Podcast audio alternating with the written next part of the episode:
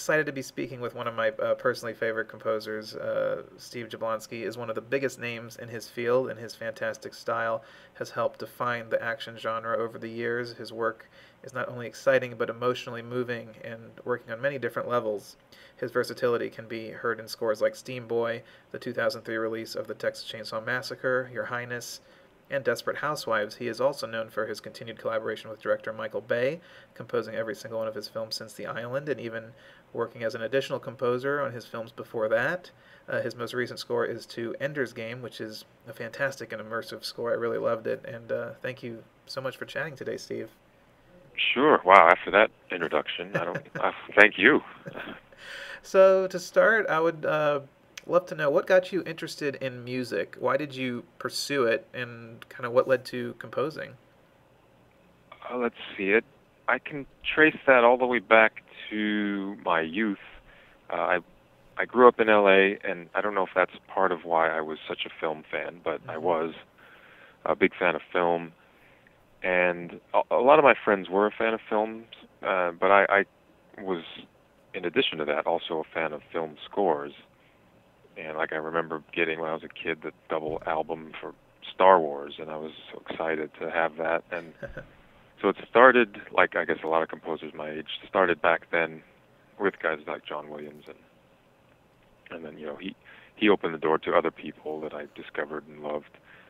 But it it I didn't know at that age, or really until I started at. Uh, started working at Hans's place that I didn't really know I wanted to be a film composer. To be honest, it was kind of a fun hobby. Uh-huh. Uh, you know, I loved scores, but I went to school to college for computer engineering. Initially, was oh. my degree, and it was a year into it. I was really just not into it anymore. I knew it wasn't for me. I had friends uh, who were also computer engineer majors and who they loved what they were doing. And I just they they helped me realize that I I couldn't do this for a living. So I was uh but I, I I should mention also that I played clarinet and a little bit of piano through my youth. So I I had already taken some music classes in college. So I switched to a music major not really knowing what that was going to get me I didn't I didn't intend certainly to do film scoring because at the college I went to UC Berkeley up uh-huh. in Northern California. I they certainly didn't have any film scoring programs or anything like that. It was just music theory. So I graduated from that, came back to LA uh, thinking maybe I would do recording engineering. I had some gear at home. I messed around. I had a little keyboard and a tape deck and things like that. And because I was such a fan of Hans for uh, you know many years. He I discovered him in high school or uh-huh. whenever it was, and I was a fan for so long. I, I I knew his studio was somewhere in L.A., so I looked it up and called to see if they needed help of any kind, you know, intern help, and they said, uh, "Yeah, come on over." So I went over, and again, still didn't think I'm going to be a film composer. I just went there wanting to see what goes on there and right. Get a get a glimpse of Hans and just be a part of it. And it was good timing because it was around that time that Harry Gregson Williams had come over from the UK to work there as well, and he needed an assistant, and so I I was there at the right time and got hired as his assistant and started doing mostly technical stuff. But after a little while, uh, I, I you know got know Harry, and he would let me use his studio just to play around while he was not there. So he, he realized I was interested in writing, even though I was still just a hobby, and but just I was just doing it for fun. So I, I had done that for for years. I would just mess around on the keyboard, try to figure out, uh, you know, the theme to Indiana Jones, and try to figure out the orchestration, just for fun. But Harry, when he realized I was I was interested in writing, I he started giving me scenes here and there to look at on films that he was doing, and you know that that kind of just snowballed until I was writing a lot of stuff for for him. You know, he gave me the great opportunities, and then Hans took notice, and I kind of moved over and got a got a room for my, of my own and started writing cues for Hans. and it was just that's all sort of a blur that time. I it kind of it was a great experience to watch those guys, you know, working, and they they would critique my my work, and I would learn so much from from first Harry and then Hans, and it, it just I just kind of happened. I mean, I wasn't. I still wasn't specifically thinking, God, I want to be Harry someday or Hans. Uh-huh. It was just I was having such a great time and so thankful to be at this great place with these guys, these legendary guys that you know whatever they wanted I would do, and it turned into me getting getting my own films, and you know it was it just sort of happened. I don't know. It was, it was a very it was a very cool thing for me because it just sort of organically happened. And Right. I was never trying to do this or that, and like it just sort of happened, which is nice.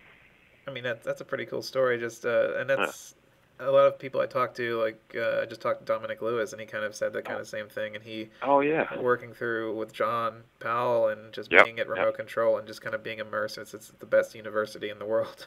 oh yeah. No, he's totally right. He's a great guy. He's totally right. It's like you can study all you want at college, but going to a place like that, and- and maybe working for other composers as well, I'm sure Mhm. you you you get to see guys like you know whoever Jerry Bruckheimer come in. You see how they uh, these meetings, and you know you're not you're not in the hot seat because you're just helping at that point, but you get to watch and see how to deal with these guys and what the politics and then just all the stuff that's not it's not just about writing the music it's about dealing with you know all of these different producers and directors and right. schedules and so I, I really learned that side of it too that's the stuff you it's hard to teach and without without seeing it firsthand Absolutely. And uh, your sound and style has become so identifiable, and you're really you're an amazing auteur, uh, one of my favorites. And uh, as a composer with such a strong voice, what are your main inspirations? You know, when taking on a project, what what specifically about a film, you know, or a TV series or a video game, kind of gets your creativity flowing the most? Well, there's two things I generally look to for that, and that is the first is whoever the creative, the main creative voice is behind the project, and often there are a few. Like Mhm. on on something like Transformers, it's obvious it's Michael Bay, Right. and it, it's always going to be the director. Um, but you know, on other things it might be a producer or, or like the video game, like Gears of War. There was uh, Mike Larson was the audio director, and Cliff Bleszinski, who everybody knows, who ran that company. Those two guys were kind of the guys I I would you know bounce ideas off of.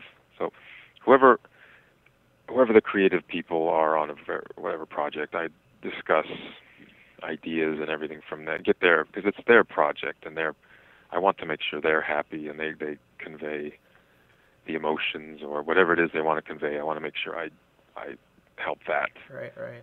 And second thing is when I actually start writing, I really take all of my inspiration from on a film, for example. I whatever cut they have, if it's it's usually a very rough cut, but uh, I'll, I'll ask, can I can I have that?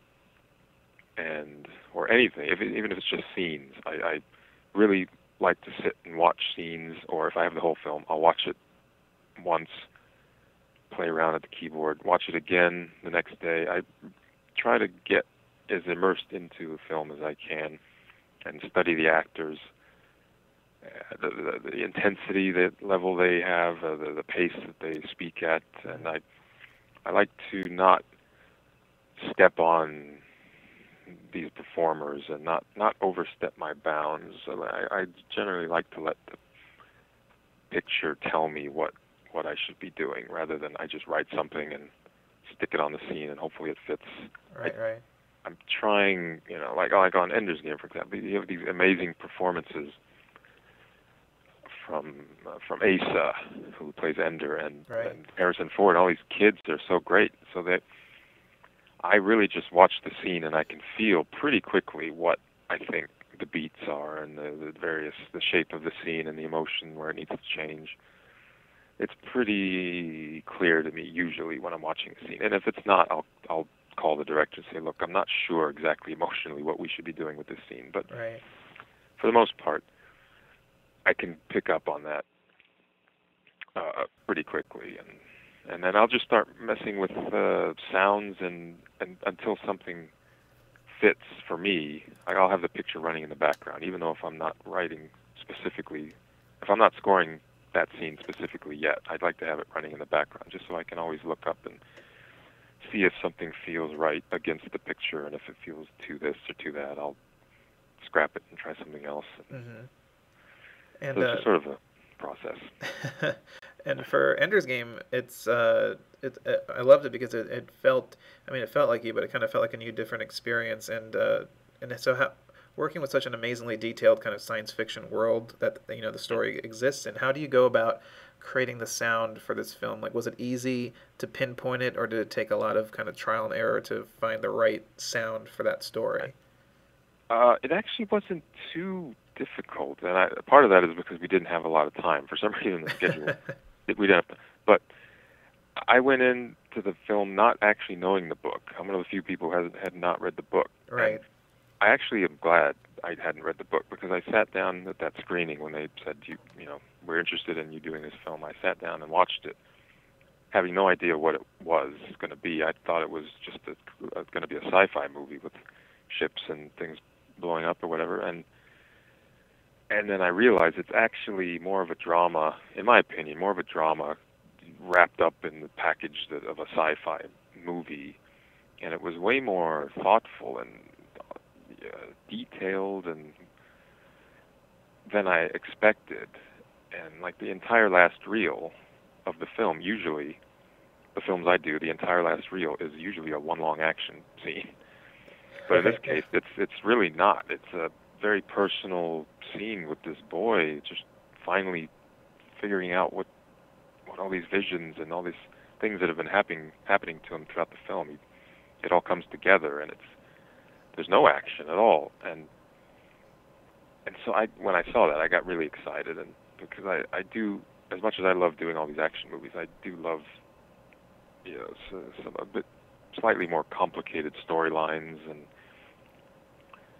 you know, and just the fact that he's meant to be 11 or 12 in the film, it's it's different than yeah, yeah. He's score, you know, scoring these big army guys running around with guns or whatever. It's so I thought it could be a more personal score a little bit. I know that there's there are still some big moments in the movie, and we had to score those big. But I I start actually started just with a solo cello, messing around with uh, ideas around that sound, and it became quite a big thing in the score. We use it quite a bit because it plays to Ender's kind of isolation, and he's a very lonely, isolated guy for a boy through much of the film, and it seemed to fit that quite well.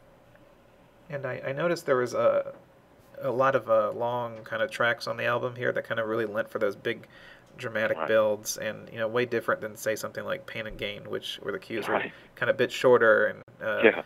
So so the goal so would you say the goal of the music uh, working with Gavin Hood and everything like what did you what was the goal musically was this was to build those kind of big dramatic arcs Right. The, how I start writing is usually I'll write pieces of music away from picture. uh-huh I'll be thinking about picture, but I'll be writing it not specifically to pictures. And those those pieces you're talking about, some of them are were written that way, but I had the scenes in mind, and a lot of scenes in this movie have that shape. And it, actually, when I was hired, the film editor said to me, uh, "You're going to have fun with this because there are a lot of music moments where you can kind of build for a couple minutes and then it pays off." And and I said, "Great, you know, that's I like to hear that." So so that's that, that was the shape of some of the big bigger scenes in this was definitely you know you, you some of the battles you start tense and it just builds and builds and like the dragon army battled and they win and or the scene when when he uh when he's spinning. I don't know if you've seen the film but there's a scene when he's does this really cool zero gravity spinning thing where he's got two guns in his hand like an old school John Woo movie or something uh-huh he's yeah. shooting. And there's a, there's a big build up to that, and there's just a few scenes like that that that uh, the the scenes were cut that way, so we so we scored the the music that way, which is always fun for me. It's it's a fun sort of style to write in. Oh yeah, I loved. I mean, I love the score. The whole, just the whole flow of it and everything was. Uh, No, it thanks. re- really immersed immersed me listening to it. I really loved Oh, it. Nice, thanks very And much. um, I mentioned Pain and Gain, and I know it got ham- hammered by critics, but uh, right. I wanted to tell you just how much I enjoyed that film and the score, and uh, the tone you appro- uh, approached it with was so perfect. And they, you know, they really misadvertised it. I guess it was very Right. diff- difficult to advertise a film like that. Yeah, I, I wouldn't have a first clue how to advertise that one. Yeah, because I guess enjoy might not be the right word either, because it's a very Right. disturbing tale, but the experience and the tone was spot on. And I think a lot of people, might, it was maybe too brash for a lot of people, but I, yeah, yeah, yeah. but I just wanted to say how much I I really loved it. It was one of my things. Oh, thanks. Uh, we had fun, and we knew. I mean, I knew how really just harsh and dark it was, and Michael just went for it. And he, you know, a lot of the. I, I read a couple reviews that said we just don't like any of these people, and for us to like a movie, we have to like at least one person or something. Yeah, yeah, So I, and I get that. Like everyone, even you know, Tony Shalhoub's character, who's the victim, you, you, Yeah. you just, just you just really don't like that guy No, because not he's such. And nobody in the movie, you're supposed to kind of feel for Daniel Lugo, but at the same time, he's just such an idiot, and you can't. So I, I understand that, but as a film, I've heard what you just said from several people, where they're like, actually, I didn't enjoy that. Yeah, it was pretty, pretty disturbing, but it, it, it wasn't bad. So I think, yeah, you're right. It was marketed weird, and nobody Yeah, knew yeah. what what the hell it was. but um, and you know, speaking of Michael Bay, you and Michael have had one of the most notable director-composer team-ups, you know, in the industry, and you've been working with him for many, many years. What's it like to have that kind of ongoing relationship with a director? How has that relationship kind of evolved from the beginning to now? Is do you guys have a different way of working now than you did before, or is it kind of the same shorthand and process? Yeah, I well, first of all, I feel very lucky to have something like that with a guy like Michael, who's you know so such a mega director. You know, I people ask me, "What's it like to be his guy?" And I'm like, you know what? I don't even question it. It's such a weird thing that because I, you know, I know who Michael Bay is before I was even composing, and I, Right. and just to think back then, like if somebody told me you'd be doing his all of his movies, and I mean, ah, whatever. So I never it's going to happen, but. So it's still odd to me when I think about it. He, you know, but having said that, it's such it's a great relationship. I'm I'm thankful to him. You know, as every time I see him, I I really feel appreciative of what what he's done for me and the loyalty he's shown me, and the, you know, he gives me this big giant stage to perform my music because we know that well, most of his films anyway, many millions of people are going to watch it all over the world. So he's he's giving me this opportunity to reach out to all of these people in every different country on, on the planet, and I I think our working relationship is probably just, if anything, it's gotten a little simpler. Like he he kind of trusts uh, what I'm doing. You know, early on, I you know, was he might have come to my studio a bit more often Uh huh. uh, but now I, a lot of times I'll write like for Pain and Gain I wrote a bunch of stuff and just kind of sent it to him. And I think he might have been in Miami at the time and he just listened on his on his in his cutting room that he has in his in his Miami home. And uh, you know I would get notes that way. So it's it's gotten a little bit uh, I don't know what the word is, a little bit uh, simpler maybe, and, and so. Uh, but the Transformers movies are always crazy because it's there's so much Oh, yeah. going on. But and and he's he has his hands in every aspect of his movies. So something like Transformers, they're so complicated. There's so much CGI, and he's flying up to to ILM, you know, a couple times a week to go check the the the CGI work to check the robots and whatever, and just to make sure it's what he wants. And he does that with the sound designers. He does that with me, and every aspect of this movie, he's doing that. So I kind of just grab him whenever I can, whenever he's in town, or whenever he's whenever he has a minute. I try to schedule with his office. Say, look, if he's, you know, can he come over for an hour? Okay, he can't, but how about I go over to his place? I'll bring some music, and so I really just try to accommodate his insane schedule. Oh yeah, yeah. And and he's uh, you know he's great. He he makes time, and if he can't, like I said, if he's somewhere off, in, in, in it's off in Miami because he does live there part of the year. He I, I would just send him music and he'll listen there, and and I think uh, as far as trading comments back and forth, we do have a shorthand. Like if he if he says something's cool, then I know that's good. That's a good thing. He really likes it. He never goes, "That is amazing." He never. He's just like, "Yeah, that's cool," or uh, sometimes he'll say, "You know, I think it's good. I just," and I understand this. You know, he he won't know initially the first time I play him something Uh-huh. if he likes it, and he'll say, "You know what? I have to live with this for a while," and you know, sometimes it goes the good way. He'll go, "Yeah, you know, I'm really liking this," or I'll hear, "You know, he doesn't like that anymore," so we'll just take it out and so it's it's sort of just a natural process we have where he I'll I'll play him stuff any way I can. Hopefully it's in person and he's sitting in my studio, but but uh, really it's just whatever whatever he whatever to anything to accommodate his his insanity and his crazy life. but so you're on you're working on Transformers uh, 4 right now, the fourth film. Uh, where does the score evolves. to now? You, you know, what direction are you pushing this Right. immense world? It's been three films, three different scores. So where how do you want to change or push the music?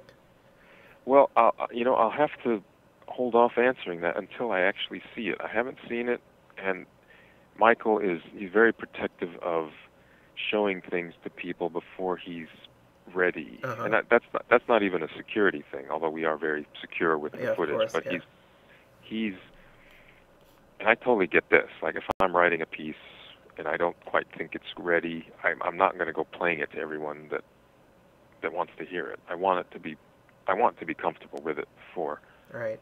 I play it. So he's the same. He wants to be comfortable with things before before they're shown to anybody, including me. So I I haven't seen anything. I I do because it's such a new it's a new thing. It's a new cast and everything. It's a real different approach. I do think we're going to try. I hope uh, my plan is to try something quite different. I don't know what that would be.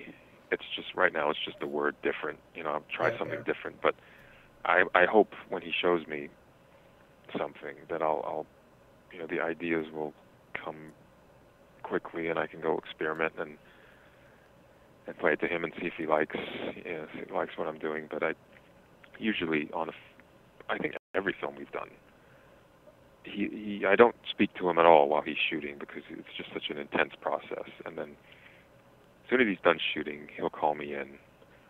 And he usually has three or four scenes compiled like three or four big scenes that are important to him. And he's so he starts with those and he'll show me those scenes. And I won't necessarily score them yet but it's just to give me a feel and a vibe of what he's what he's doing this time and we'll talk and usually has great ideas. Like the pain and gain approach was all him. You know, he said, "I want this to be all electronic, no orchestra," Right. Right. and uh, you know that opening scene to score it that way It was totally his idea. He wanted it dreamy and kind of off and weird, and he gave me all these great adjectives to to work with. So it's I expect he'll do the same for Transformers 4. Um, he's very he'll he'll tell you I don't know anything about music. That's what he says, but he knows he knows you know what he likes and what he feels and he's great at giving direction like that and i i've worked with him so many times i know what he means if he says you know something kind of abstract i usually know what he's trying to get at and hopefully i can interpret that into music so i'll i'll do that again this time and see how it goes Oh, I can't wait. You know, it's your the Transformers scores. They've been so. I mean, they're huge. They're everyone knows the themes. They're, you know, they're playing in the theme parks and on the rides and everything. So they've really kind of grown and had this big life outside the movie. So it's really awesome. Um, oh great thanks uh, since, but talking just of action, kind of just uh, in general, you've scored so many explosions and car chases and, and gunshots and and you know people dying and all this stuff. So in, in your in your opinion, you know, as kind of this master of that of that genre, what is a good action score? What does a score need to be a successful companion to an action film? did you say what what does an action score need Yeah, like what is it? okay, right. What is what makes a good action score? Right. Well, on an action film, I one of the things I always like to do is to meet with the sound designers, and I'm fortunate enough to have a great relationship with this with Michael Bay's sound guys because I've known them for so long. Right, right.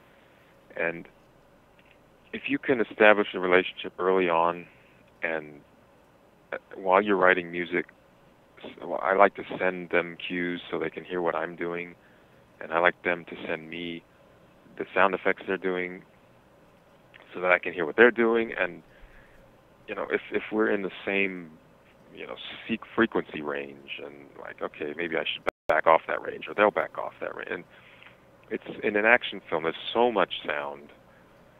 Like if we just if both of us, them and me, if we just throw everything at this movie, it's going to be a mess when we get to the end and try to mix it all together.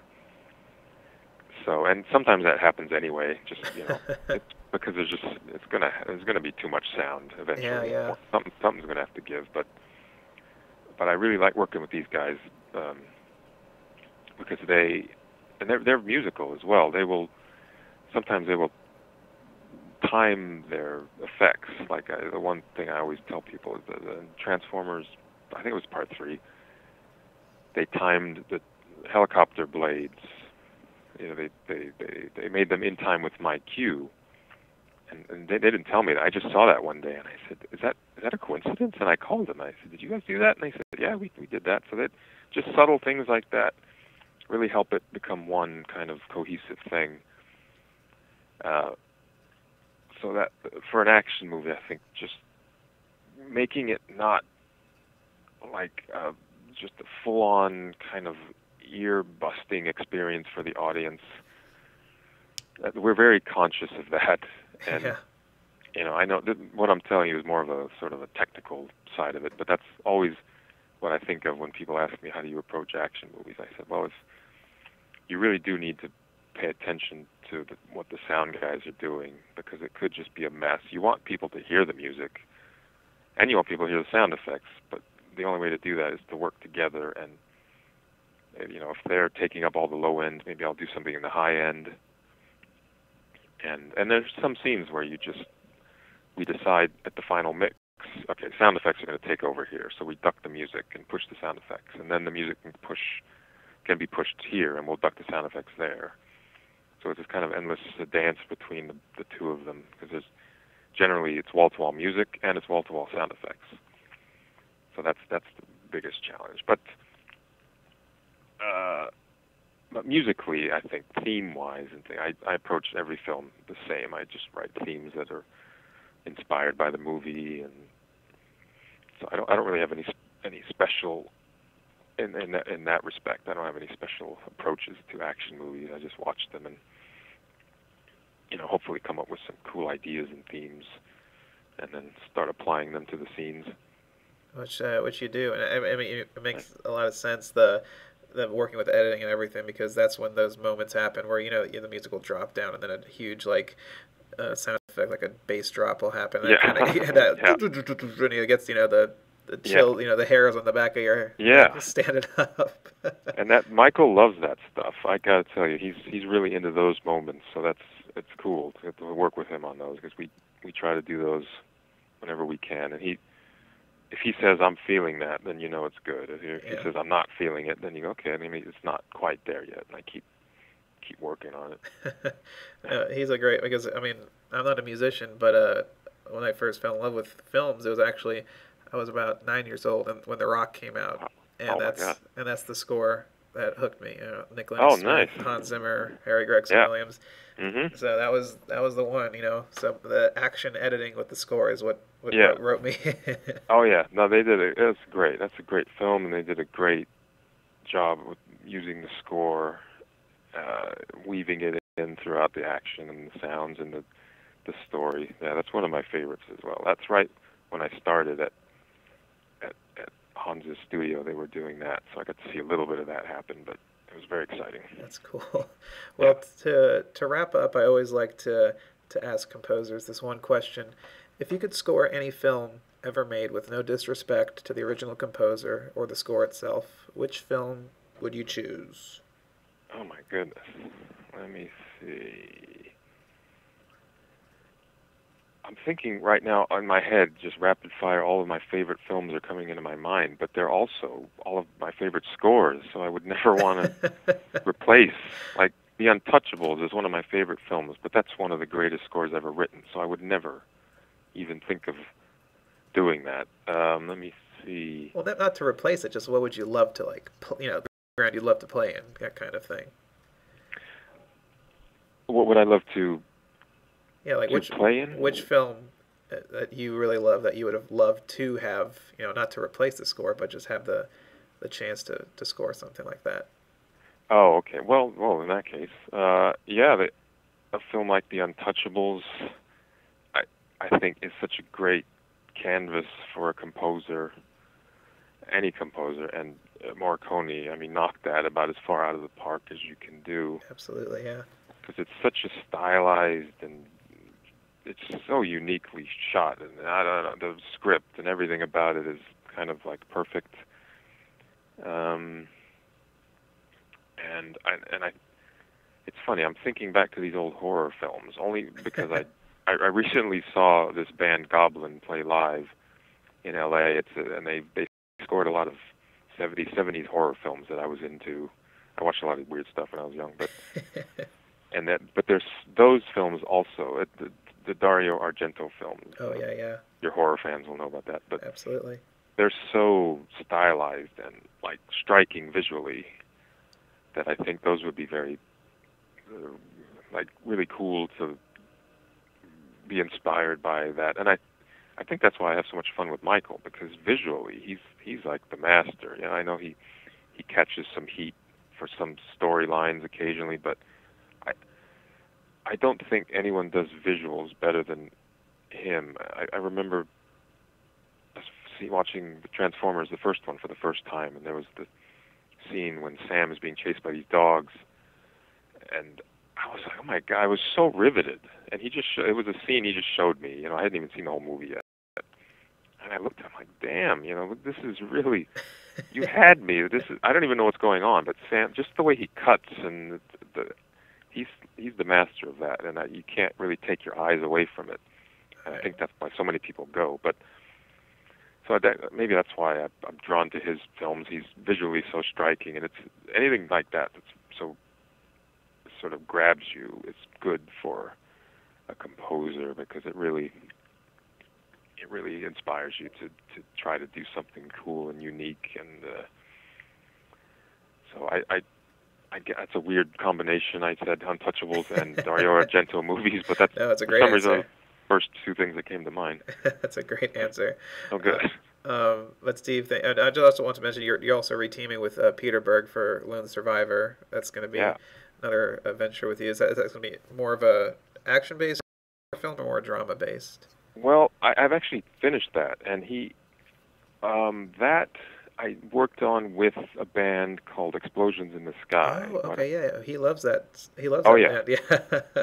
Yeah, his original idea for that film was was to use them exclusively for the score, and that and I said that's you know that's a great idea. I was a little bummed out because it it's based.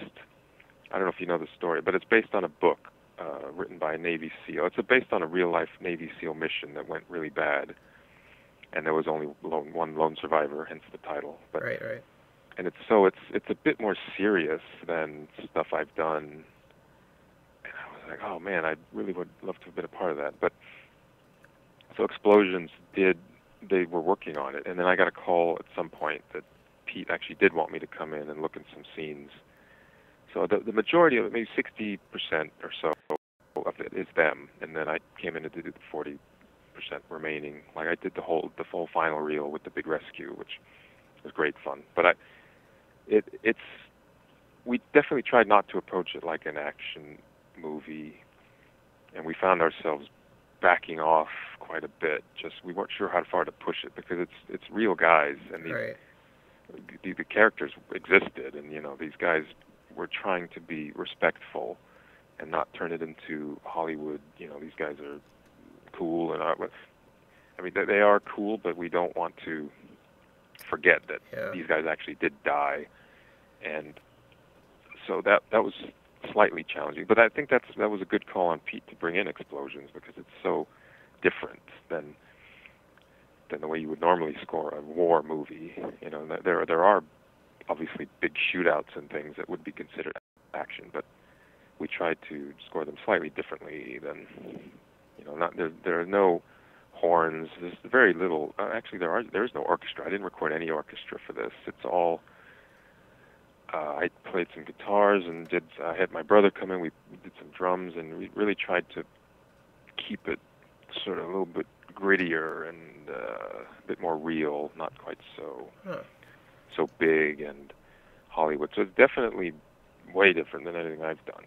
And Well, that sounds ex- not sure what it's Yeah, that sounds great. I can't wait to hear that. cool. Yeah, no, it was it was fun. I hope uh, people. I think it's coming out soon. I think they want to push it for like uh, the award season Uh-huh. because it's it's that kind of movie. Right, right. I think, but. But it was uh, quite a good experience, and I'm glad Pete did call me and say, you know, I do want you to work on this after all. it was it was nice. I got to speak to the guys from the band, and we talked a little bit about the sounds, you know. And I I tried not to go completely off of what they were doing, so it wouldn't sound like two different scores. so right, we, right. Hope, hopefully, we have kind of a nice blend of of of us of all of us. You know, we'll see. Well, uh, Steve, thank you so much uh, for your time today. This has been Sure. amazing. It's you know your music has been such a big part of my life and my love for film. Wow. So it's a great honor and a pleasure. Yeah. Thank you. oh, no, thank you. It's always a pleasure to speak to someone like yourself who. I, I, I just sit in my cave, I call it, my studio for so many hours just by myself doing this stuff. So to talk to guys like you who actually are listening and you enjoying it, it means a lot to me. So thank you